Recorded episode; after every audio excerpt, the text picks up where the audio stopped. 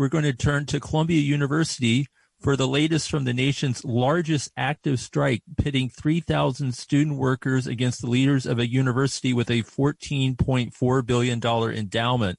The university, with all that wealth and power, is threatening to fire the striking workers from their jobs if they don't end their five week strike by Friday.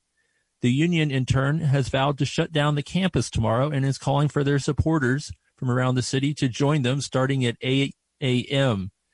Joining us now to give an update on the increasingly high stakes labor struggle taking place up in Morningside Heights is Caitlin Liss, one of the organizers of tomorrow's actions and a member of the Student Workers of Columbia Union. Caitlin, welcome to WBAI Radio. Hi, thank you so much for having me. You bet. Uh, so, um, we we had a, um, another member of your union on a couple weeks ago who really kind of spelled out the overall stakes of what's going on here. But focusing uh, on on what's happening this week, uh, can you start by describing what the university has done as far as this uh, essentially surrender ultimatum they've issued, threatening to uh, permanently replace all 3,000 members of your union if they don't return to work by Friday? Right. So basically, what happened is last Thursday, we got an email from HR which said that if we remain on strike past December 10th, we won't receive our appointments for next semester as usual. So normally, what would happen is that I would get an appointment to TA the class that I'm going to TA next semester uh, around this time of the year. But instead, they're not going to do that. And the implication is that they will be looking for um, permanent replacements for those jobs that we would have next semester uh, for striking workers. And we we are uh, currently engaged in an unfair labor practice strike because, among other things, we're protesting the university's uh, unilateral change in our compensation schedule and wage increase freeze that uh, they imposed as a result of us rejecting a tentative agreement last spring. Um, and as ULP strikers, it is illegal to fire us for striking, uh, but that doesn't mean that Columbia isn't going to try, but we see this as really a clear act of intimidation and an attempt to squash our strike power at a crucial moment in the semester. They're trying to make us afraid so that we go back to work before right. it's uh, too late for us to grade. Right. So maybe it's a it's a bluff, and they're they're testing your resolve. And speaking of resolve, you all have called uh, for protest tomorrow to shut the campus down. Yes. Um, can you uh, you describe uh, what you'll have in mind and, and how you plan to carry that out? Of course. So we are planning to be picketing all day tomorrow at every entrance of Columbia's Morningside campus. So we're going to be there from 8 a.m.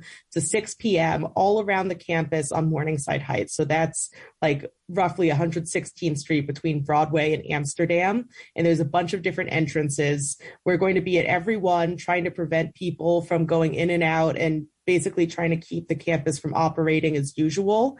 Um, we're asking members of the Columbia community to stay off campus or to join us on the picket line. And we really want to show Columbia that our strike is strong and that the community supports us. Uh, so we're inviting uh, other New York City unions and community supporters from all over to come out and join us.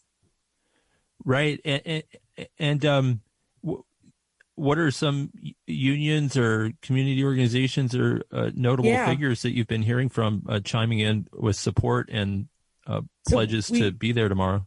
We, we've had uh, some great feedback and pledges of support from lots of unions. I think that we're expecting representatives from the Transportation Workers Union, the Teamsters, News Guild, uh, the Association of Legal Aid uh, Attorneys, we are expecting community organizations like the United Front Against Displacement, which is an anti gentrification organization that operates uptown. We're expecting some of their representatives to be there. Uh, we've had some great feedback and statements of support from elected representatives. And I think that we're expecting Shaun Abreu, who is our city council member elect, and Robert Jackson, who is our state senator, are going to try and make an appearance on the picket line. Uh, so the the response from other unions in the community has been really great, and uh, I mean, our number one ask to listeners would be to join us on the picket line tomorrow if they're able. Uh, trying to maintain a strong picket from 8 a.m. to 6 p.m. requires a lot of bodies on the picket line. So how whoever can come out and help us uh, will really be be uh, amazing. Great. Um, and, and, and before we go here, is there um, what's the best way for people t- uh, to uh, follow what y'all are doing and also uh, support you in other ways if they can't physically be there tomorrow? Sure. So to follow what we're doing, I would recommend visiting our Twitter. It's uh, SW underscore Columbia um, to get updates. Uh, we also have a strike hardship fund. Uh, those of us on strike haven't gotten paid for six weeks, and the hardship fund is really what allows the strike to continue for as long as it's been going on.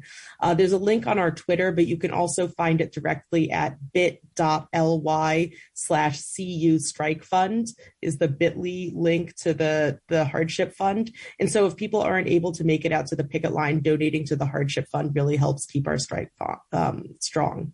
Okay. Well, Caitlin List, thank you for sharing the latest news from Columbia ahead of tomorrow's uh, big action there to really try to uh, get this administration to come to the table and, and treat its workers fairly. Thank you so much for having me. You bet. And um, uh, we we have another uh, labor guest here that's going to be joining us in in, um, in a moment.